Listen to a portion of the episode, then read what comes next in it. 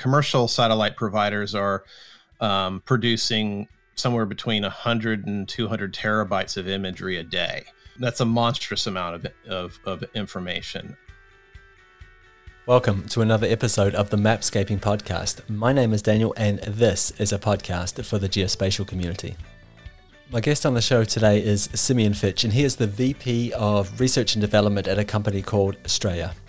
And today on the podcast, we're going to be talking about an open source geospatial project which Astraea uh, sponsors, and the project is called Raster Frames. So, Raster Frames is an extension to the Apache Spark environment. And right at the start of the conversation, we give you a brief overview of what the Apache Spark environment is, and then sort of move on to talk about Raster Frames and how it adds geospatial functionality to that environment, specifically focused on imagery. A really big thank you to OSGeo who helped make this this podcast possible. I, I really appreciate your support. Thank you very much. Hi, Simeon. Welcome to the podcast. Uh, I really appreciate your time and the fact that you're you're taking the time to teach us all a little bit about raster frames today. Um, I think before we jump into the conversation around raster frames and, of course, uh, Apache Spark, it would be really useful for the listeners if you could just take a couple of seconds to give us a brief understanding of, of your background. Sure. Uh, it's nice to be here.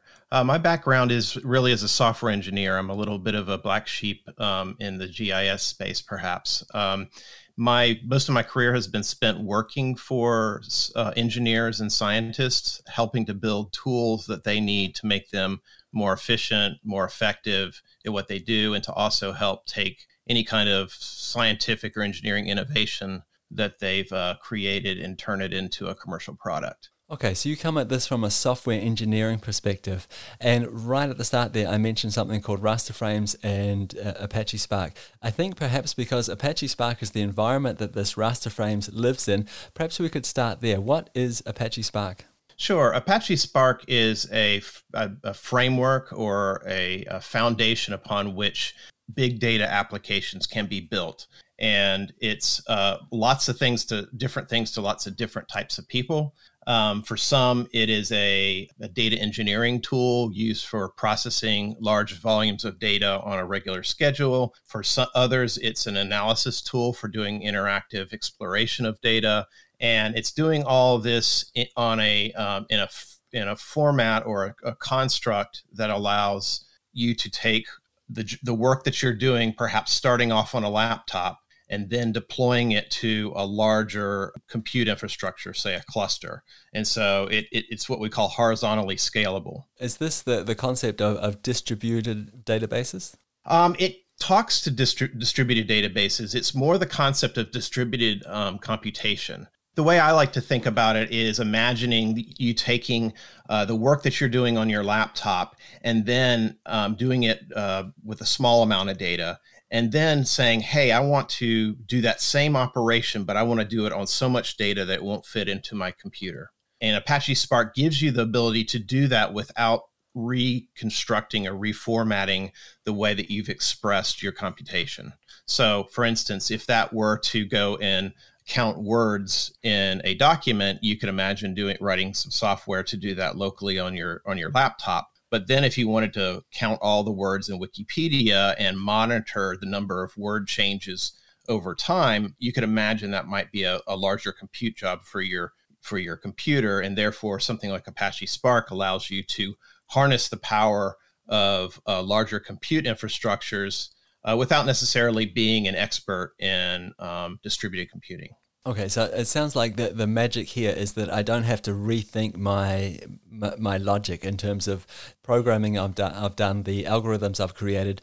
I can just pass all this over to Apache Spark, and it'll figure it out and transform that into you know the, the way it should be on a on a massively parallel environment. Yes, yes, those those are the ergonomics, uh, what we call the ergonomics of it. We're trying to, and that's why we picked Apache Spark as the foundation for raster frames. Is that we were looking to provide tools for people who um, wouldn't normally have access to, say, a, huge engineering team to um, restructure their their analyses to work in a, a cluster environment. Um, Apache Spark provides uh, APIs that are uh, both friendly to data engineers, so software engineers who work regularly to restructure data for um, other people to analyze, as well as people who are, um, I use the generic term analyst to mean anybody with some sort of um, quantitative background, whether that be a, a, a cartographer, an environmental scientist, a data scientist, a machine learning expert. Apache Spark, uh, with its what we call Apache Spark SQL, its its SQL interface on top of that provides a unified SQL and, and data frame uh, view into your data into your compute job. I love the fact that you talked about you know, friendly APIs. This is a concept I think we need to talk a lot more about later on. But yes. So you've given us this. Well, I think it's a really good sort of overview of, of what Apache Spark is and what it can do for us. I'm sure there is a lot more, but I really want the focus of this conversation to be around raster frames. So we, we understand a little bit more about the environment now. Can you tell us uh, what is raster frames?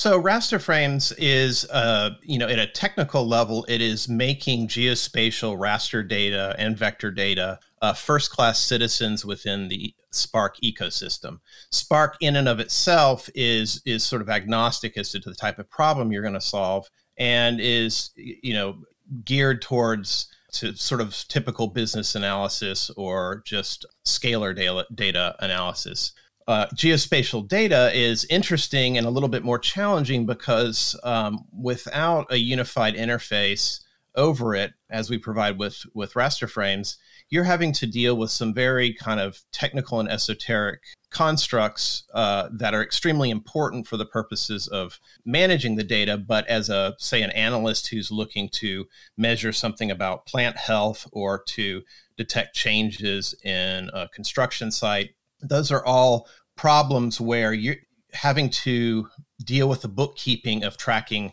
okay when was this raster taken?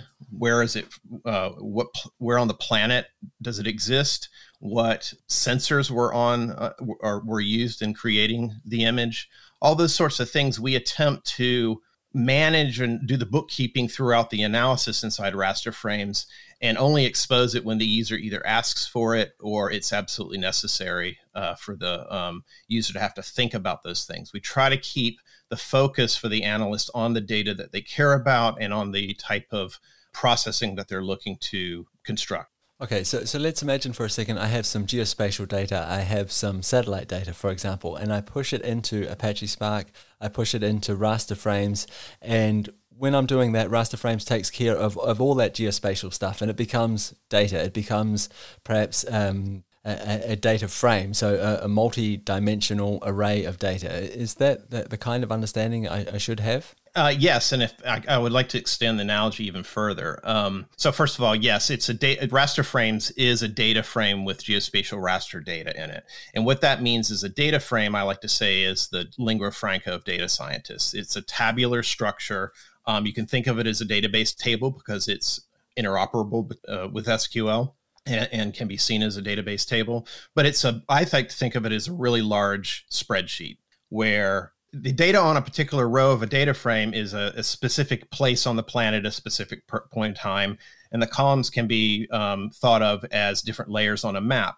And so what that means is that's take that spreadsheet, you can do operations across columns and aggregations throughout the rows, say compute, you know, average uh, luminance uh, for a, a, location. Or uh, when it's across a row, you can combine bands to create, say, take the RG and B channels of, of an image and combine them into a, a composite of some sort. And so imagine that spreadsheet then being able to be stretched out across multiple computers now you're starting to understand how you can think about it as a small table or a small spreadsheet, but in fact, it's actually being distributed across a lot of com- uh, compute hardware. This all sounds really exciting. I, I just want to go back to this idea of, of bookkeeping because, you know, when we deal with spatial data, we have things like, and, and you mentioned it before, you know, what sensor did it come from? What resolution was it? What coordinate system it, uh, or, or is it saved in? And when I think of bookkeeping, I think of taking care of all of these things. And when I think of getting having real uh, benefit of using different geospatial uh, data sources, I think someone needs to do this bookkeeping. Does this all happen for me in raster frames? We go to extreme lengths to try to make that so. So, for instance, let's say you have one raster frame that contains data over uh, a city at one resolution, and then you have another data set at a different time over the same city, but it's a different resolution. You can imagine trying to get those those two tables merged together, or as a, a join, as we call it, and having each of those rows represent the same place on the on the on the ground. Well, to do that, you have to ensure that the alignment of the images on both side both of those those tables or raster frames is the same and that the resolution is the same so that the that row that results from the join is coherent with respect to uh, space and resolution and so what we do is with each column we actually have a bunch of metadata in there that says this this row um, corresponds to this extent or this this area on the planet um, it is that that extent is encoded in what we call a CRS, um, which um, any GIS uh, uh, nerd will know about. But it's it's the way that that those pixels are projected onto the the, the planet, onto the, the surface of the planet.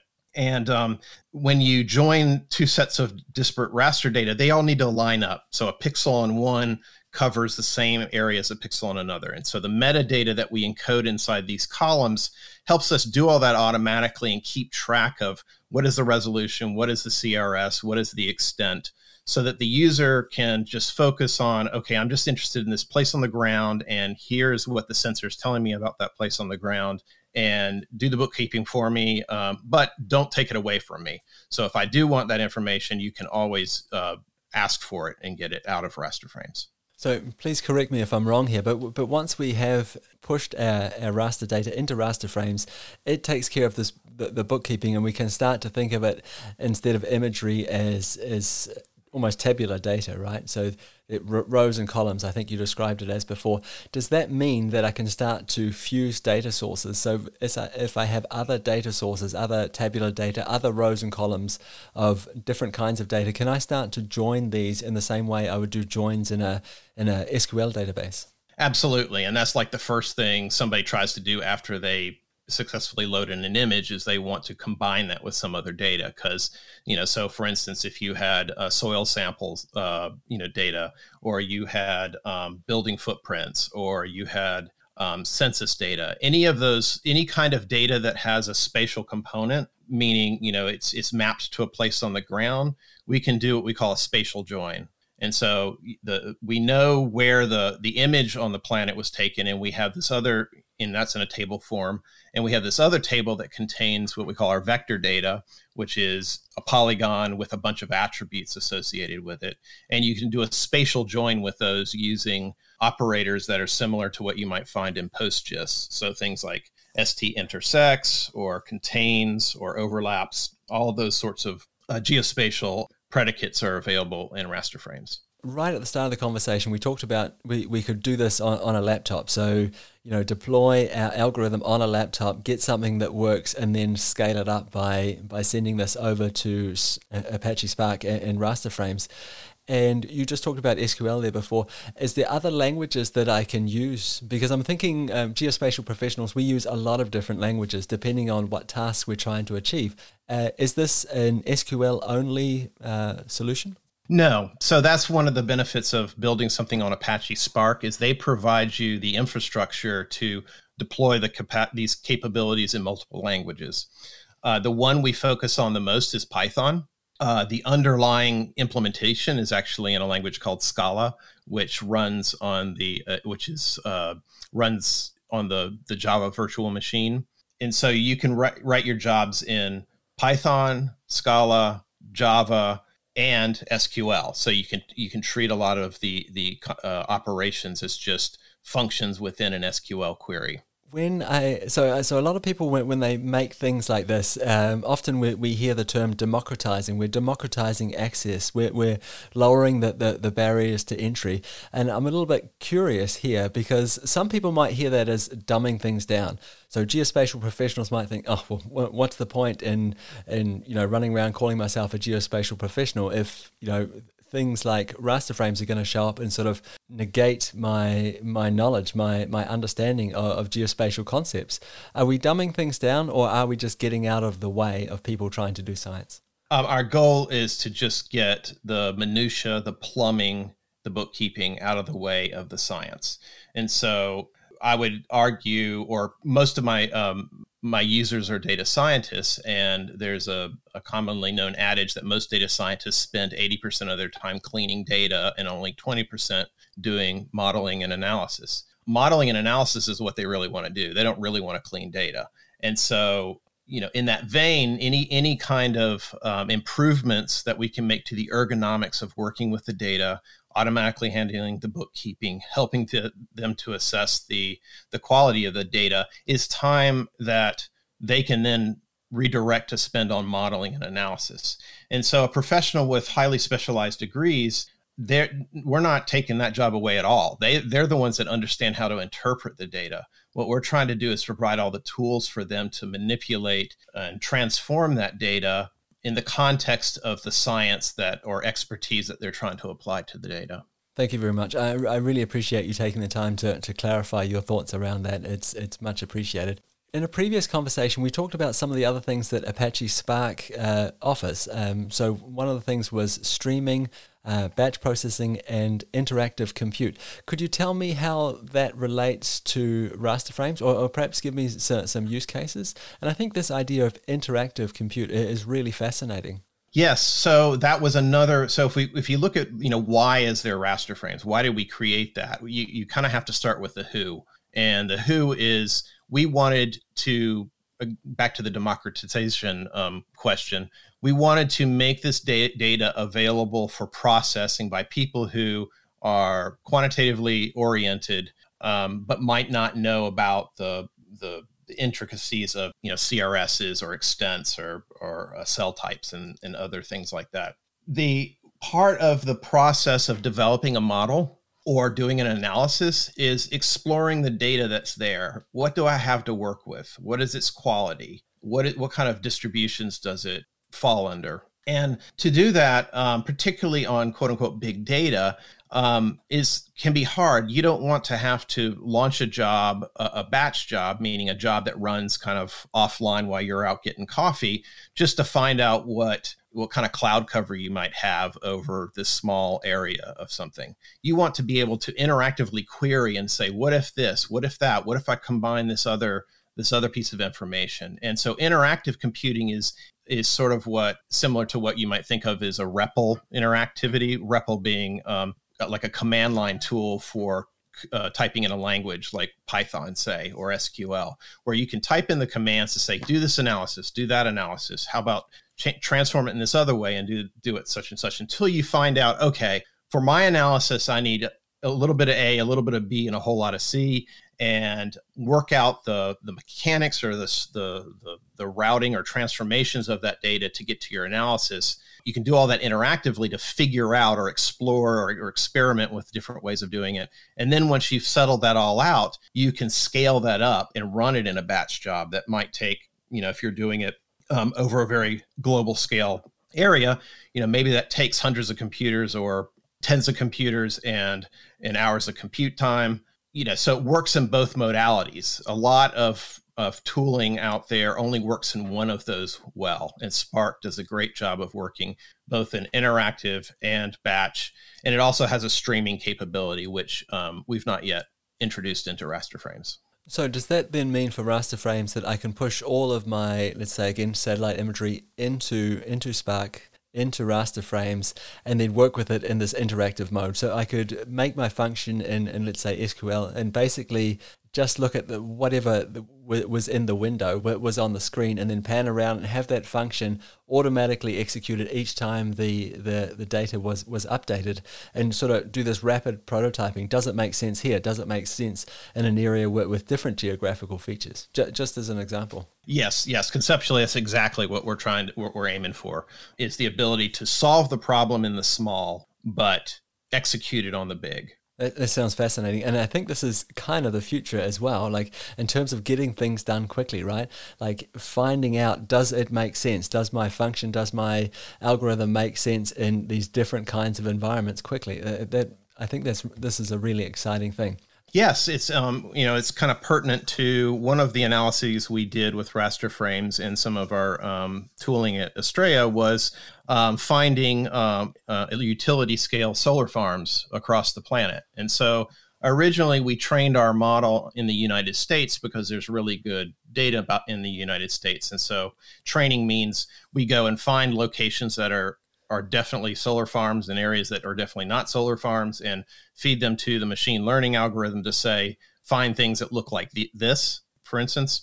It worked you know we got it to where it was working really really well in in the united states and then we redeployed it to brazil and china and some other places and depending on what region it was in we would get false positives. Interestingly enough radish farms for some reason triggered the algorithm. So we then could go to those locations and pull out a bunch of radish farms and say, if you see this, this is not a solar farm, or other agricultural layer, uh, uh, locations where there's the tilling in the ground maybe creates a grid-like structure that can throw off the algorithm. And so that's the other benefit here is you can you can you can iteratively evolve the algorithm, do it in a way that's reproducible if it ran over the United States, just shifting it to another place in the in the world is just a matter of changing that window that you were talking about. That is really interesting. From a previous conversation, another thing that you talked about that I found incredibly interesting was this idea of chipping. So this is, as far as I understand anyway, this is something that is built into into raster frames. Would you mind describing for the audience what chipping is? Sure. Chipping is the process of carving out little small samples of usually geospatial imagery, but or usually imagery. Um, it doesn't have to be geospatial, but it's uh, it's regularly sized squares of imagery of certain things that um, you're either interested in or know what they are and need to use that to train a model. So they're chips in the sense that they're little little carved out chunks of of data of a regular size. So when I first heard about this, I thought this would be a pretty amazing way of building a machine learning training data set. So immediately I was thinking, well, we could go to something like uh, OpenStreetMap, perhaps uh, extract all the polygons that represent tennis courts, you know, just as an example, and then point that at a you know aerial imagery database and say, hey, go there, chip that that data set for me, extract all these areas that fall under the, the tennis court polygons, and and in that way build up a training set for for a model. Am I on the right track here? Is this a, a valid use case for something like chipping? you're absolutely on the on the on the right track. That's exactly um, one of its strong suits. So um, raster frames, we attempt to base things on standards as much as possible. And one of the standards out there is well, there's an image format called a GeoTIFF, which your listeners will probably be familiar with. There is a way of formatting a GeoTIFF that falls under a newer, a, a recent standard called a cloud optimized GeoTIFF. And what that is is a GeoTIFF that has a certain internal tiling to it that's that's it's it's prescribed and a certain number of zoom levels within that. And structuring that file in that way allows us to do what we call range reads or that or another way of looking at it is saying i have this big you know 10 gigabyte file but i just want this little corner of it. I want five chips over in this one corner of this. I don't want to have to download the whole you know five or 10 gigabyte file to do that. I just want those little bits of data. And so what raster frames provides you is the, the ability to say i want chips um, in this small region. Go get them for me. And raster frames attempts to pull out only those pixels that you need, saving you a lot of um, network bandwidth and just time extracting that information. And so if you imagine, hey, I want to go find all the radish farms in in America, you don't want to have to download regions or, or whole images that might have a whole bunch of stuff that's not useful to you. You might go to OpenStreetMaps and say, "Give me all the farms, you know, in in an area that might have radishes." Say, so it's a huge benefit in terms of chipping is that it allows you to just download or act or fetch the data that is relevant to to your your machine learning model or the type of analysis you're doing, and um, get you to an answer much more quickly. And uh, am I correct in understanding that that those chips would be returned to you know uh, to, to the database to the environment in as a data frame? So not as an image as, as a tiny little image but as a data frame that i could immediately integrate into whatever else i was doing? Absolutely. So um, there's two ways of kind of doing it is you could fetch those chips and feed them directly into a, um, a, a machine learning training or scoring or inference um, model or you could go and read those chips in, do some tweaking to them, normalize them, do whatever you might want to do, and a standard sort of ETL processing for learning, machine learning, and then save that off as either individual small little small geotiffs, or you can save them off into a big data format such as uh, Parquet uh, for uh, uh, subsequent analysis later. I just want to stay with this with, with chipping just, just for a second here, and uh, I realize we're getting down to the details there. But can I also point this at, uh, say, uh, a tiled map service and say I'm interested in chips in in these different areas at these different resolutions? And I, I, guess the next step in my thinking was if I can do it at different resolutions, so build up signatures of these areas, you know, based on, on different resolutions, which I think might be interesting for machine learning models. Uh, can we also do it over different time frames if if the API, if the endpoint allows for that kind of uh, querying? Absolutely. Um, it's uh, so with with respect to the, the the tile server use case, tile servers are sort of an optimization around not having to render your vector data all the time. And so in an analysis, we would typically encourage the user to use vector data first if they have vector data because it's of arbitrary resolution. But you know that that said, um, regardless of what the source of the the, the raster data is, it it typically has a, some sort of temporal component to it. And from the perspective of raster frames, that's just another column in the table that says what is the date that this this um, date time that this raster is associated with. So I think you've done a really amazing job of sort of walking us through um, Apache Spark as the environment that raster frames is built on top of or into, however you want to visualize it. Some of the capabilities of raster frames. So, so what we're getting with it when, when we say yes to raster frames. Uh, I really appreciate you walking us through some of the use cases. Uh, really fascinating, especially the use case around chipping. Um, Eh, I'm wondering, eh, is there anyone who raster frames is not for? So sometimes when we talk about things, we often say, you can do this, you can do that. It, but for me, anyway, it really helps to clarify what it is if we talk about who it's not for. Sure. Um, I'd prefer to say what is what is it not for rather than who, because um, I don't want to presume the types of problems people want to want to solve. But it's not a tool for say making maps. Okay, so it's it's not a replacement for Esri or QGIS. Um, it's not a replacement for cartographic tooling. This is a, a, a quantitative analysis tool and is focused on while we you can create map layers, it's not its strong suit.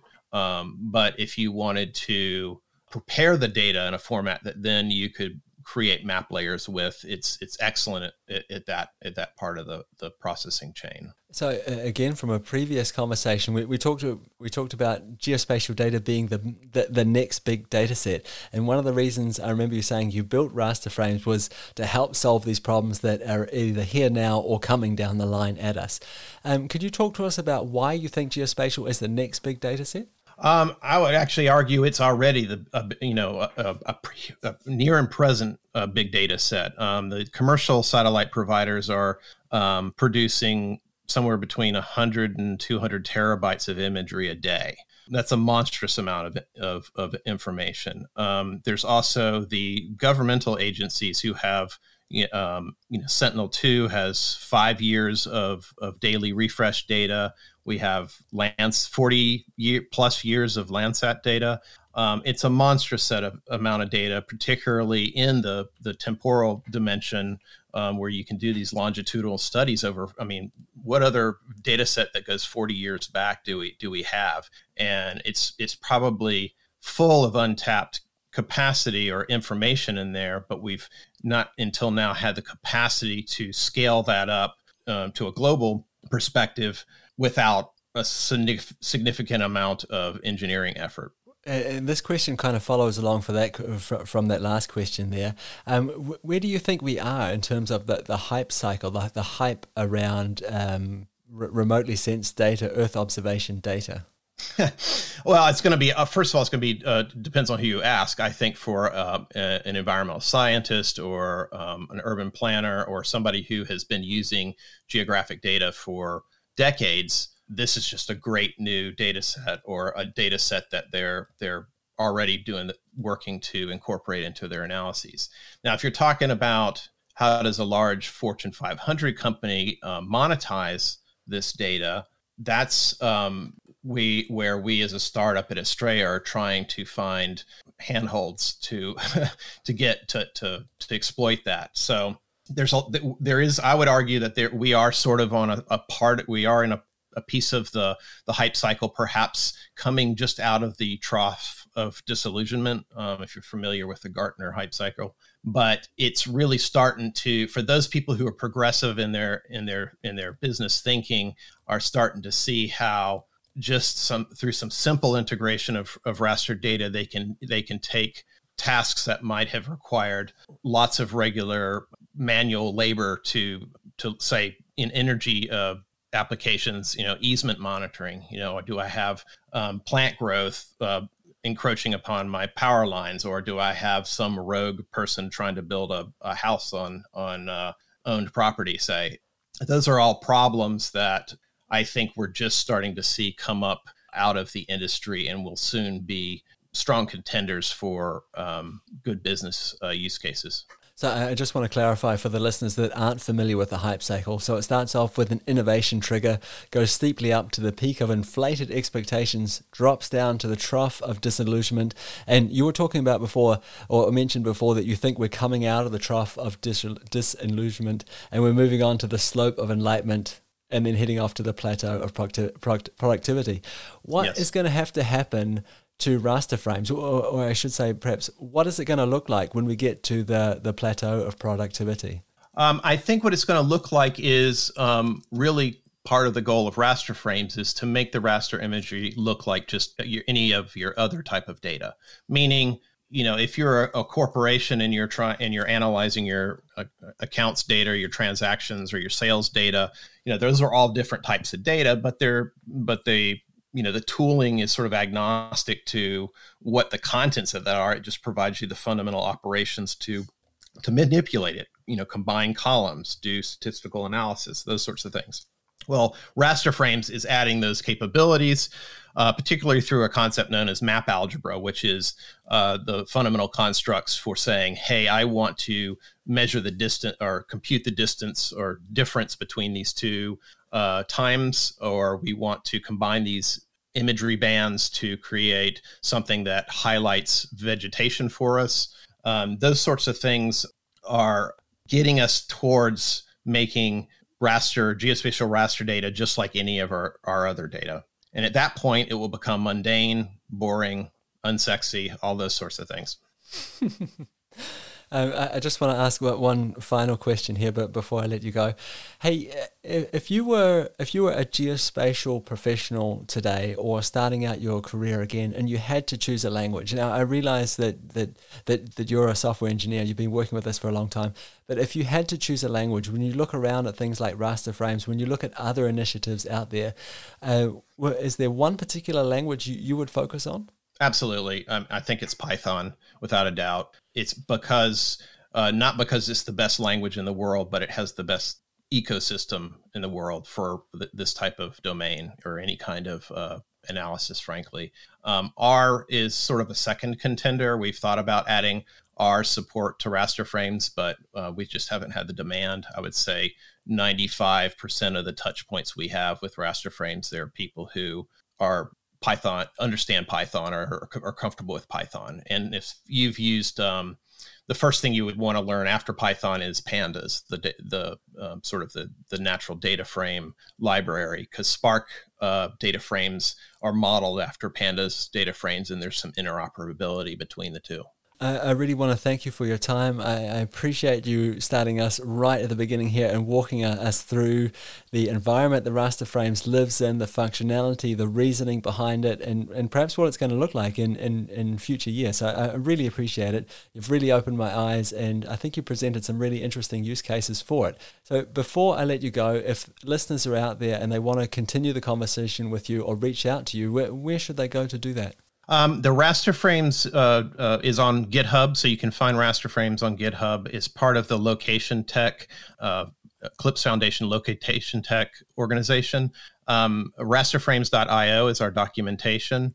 The company sponsoring it, my company Astraea, is uh, astraea.earth. It's A S T R A E A dot earth. Join us on Gitter. We have a Gitter channel for raster frames where we daily um, field questions and have dialogue about what for raster frames can do and where it's heading. So uh, we would love to engage with any and all who are interested in raster frames. Thanks again. Really appreciate it. Thank you. It's a pleasure.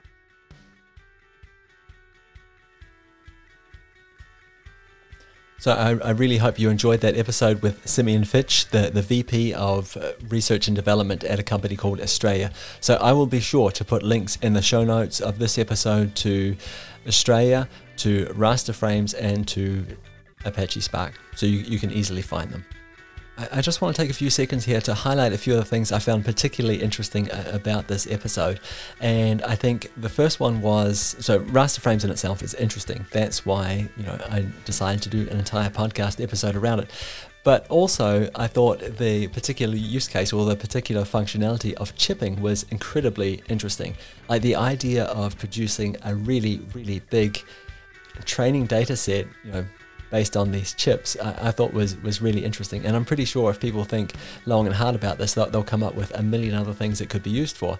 I also thought that um, Simeon was going to say uh, SQL was the language of choice. That that we as as people working with, with geospatial data should be investing our time in SQL. But I, was a little bit surprised to hear Python. Not because I don't believe in it as a language, it's just because I feel like there's a movement towards SQL and I see the, the utility of it. And I see as data gets bigger, we're, we're storing it in a structured way. And for me, anyway, I, I was just sure he was going to say SQL, but I understand why he chose Python and his reasoning behind it again was not because it was the best language in the world but because it was the best environment in the world and I think that's probably pretty hard to argue with. I have just one last point I, would like to try and highlight here. So, towards the end of the conversation with Simeon, if you were listening closely, you might have noticed that we were talking about the, the future of this. What, what is raster frames going to look like in, in five years' time? And the answer was, I guess, not unsurprising because the whole idea of raster frames is to make geospatial data, in particular imagery, a first class citizen of the Apache Spark environment. So make imagery indistinguishable from other types of data. At this point, it just all becomes data. So, in, in, about this point in many conversations, when we talk about giving more people access to, to more geospatial stuff, we often hear the word democratizing. And if you've been listening to this podcast for a while now, you will have heard this word again and again because lots of companies, lots of products, lots of services are seeking to democratize access to geospatial data, to geospatial functionality. So I have a couple of thoughts uh, around this idea of democratizing geospatial data, geospatial functionality. And the first one is I can't wait. So when the internet showed up and access to the internet was democratized, there was an explosion of creativity. And uh, I don't think people could have imagined the kind of economies that would have been, that would evolve around this democratization of access to a piece of infrastructure like the internet. I am pretty sure that 20 years ago, nobody imagined that people were, were going to be earning money, uh, big money, on a platform called Instagram by posting photos of cats. But, but it's happening. I, I guess my, my point is here that when we give a lot of people access to this kind of infrastructure, that we have no clue what they're going to do with it. One thing is for sure, though, if we allow people to contribute, they're going to contribute. If we ask them to participate and give them the tools, they will participate. So, personally, I think this is going to be a really exciting time, and I am sure that we can look forward to a future with an extreme amount of creativity uh, around the, this space. Okay, thank you so much for, for listening to my thoughts here at the end. Really appreciate it. I'll be back again next week with uh, another episode of the Mapscaping podcast. I'd really appreciate it if you would join me then. Um, as always, you're more than welcome to reach out to me for whatever reason. You can find me on Twitter and, and LinkedIn. You can also visit our website, mapscaping.com, and there's an email address. You can contact me there if you like. I would really love to hear from you. Okay, talk again next week.